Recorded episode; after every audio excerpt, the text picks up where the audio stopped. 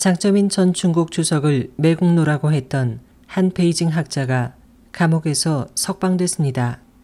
중국 군사사 학자인 루자팽은 지난 2009년 실명으로 장점인 전 주석을 고발하는 공개 편지를 써 2011년 5월 13일 베이징 제1중급인민법원에서 국가 정권 전복 혐의로 10년형을 선고받았습니다.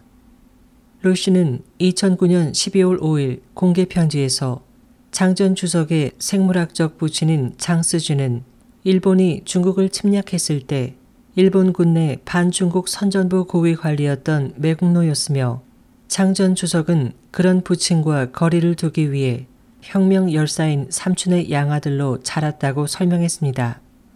장점이는 소련에 유학하는 동안 구소련의 스파이로 활동했으며 그런 사실이 누설되는 것을 막기 위해 소련과의 영토 분쟁 시 대만의 40배에 달하는 영토를 넘겼다고 밝혔습니다. 한편 루시의 아들인 위아우천에 따르면 고혈압이 있는 루시는 건강이 악화되자 지난 4일 인민병원으로 후송된 후 17일 병보석으로 석방됐습니다. 위 씨는 현 정치 풍토가 부친의 조기 석방을 가능하게 했다며 아버지는 그가 폭로한 사람의 말로를 보셔야 한다. 장파는 정치적 영향력을 잃고 있다고 말했습니다. 지난 2년간 저우융캉을 비롯한 장파의 핵심 고관들이 실각했습니다. 시사평론가 샤샤우창은 루의 조기 석방은 장파가 약화됐다는 신호다.